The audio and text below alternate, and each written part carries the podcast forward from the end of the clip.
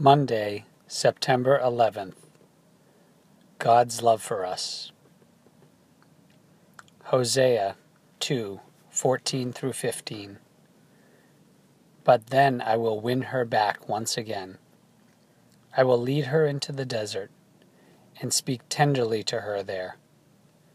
I will return her vineyards to her and transform the valley of trouble into a gateway of hope. She will give herself to me there, as she did long ago when she was young, when I freed her from her captivity in Egypt. I feel blessed to have grown up in a great family. My childhood was filled with love, joy, and a strong sense of family. We were the typical American family who made the most of every opportunity, worked hard, did well in school, and enjoyed our family time together. Our family attended our local Catholic church every Sunday, where I participated in all the sacraments, went to CCD, and even served as an altar boy. Throughout my teenage years and my early 20s, I began to drift away from my faith. I focused intensely on my studies and my social life. I believed in God, but He just wasn't a part of my day to day life anymore. I rested on a self assurance that I had nothing to fear because I was a good person, and good people go to heaven. Even though I continued to work hard, my social life became more of a center point. I would describe this time as working hard, playing harder. Alcohol, drugs, fast friends, and all night parties had surrounded me. Before long, I was taking big risks and living on the edge. Though I believe God protected me through these dangerous times, there were a series of negative experiences through which I began to see the truth that I was in a valley of trouble. As I plunged into the depths of this valley, there was a point where everything changed. A girl named Susanna appeared in my life. She was beautiful, smart, and totally devoted to Christ. We were on polar opposite ends of the spectrum, but there was something very interesting about her that I was completely drawn to. Perhaps I was falling in love, but I believe there was more to it. God was opening a gateway of hope for me. As our relationship continued to grow, my curiosity about Jesus and my own salvation became these sorts of nagging thoughts that I could just not remove from my mind. Though I never felt any sort of condemnation, I grew increasingly uncomfortable with my life of sin. For many years, there were lots of people, places, and things that had served to lead me away from God. It was clear that these distractions stood in the way of my relationship with Him. At this point, I believe God had led me into the desert.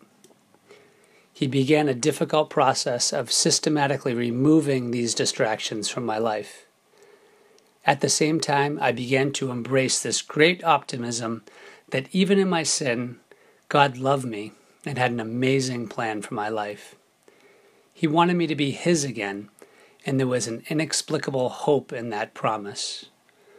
I felt totally unworthy ever after having left him years ago, but through his abundant grace and mercy, I gave myself back to him.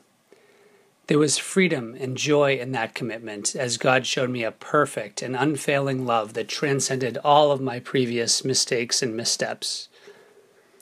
As I continue to walk down this road of devotion and faithfulness, I face the reality that there are always new distractions, and I'm still prone to wander from Him. As I continually recommit my love and my life to Christ, I feel energized that my love for Him continues to deepen and grow with each step. Interestingly, His great love for me has never changed. From my childhood to my wandering, from our reunion until now, it has been infinite and unconditional. It is amazing to know that His love was, is, and forever will be a true love.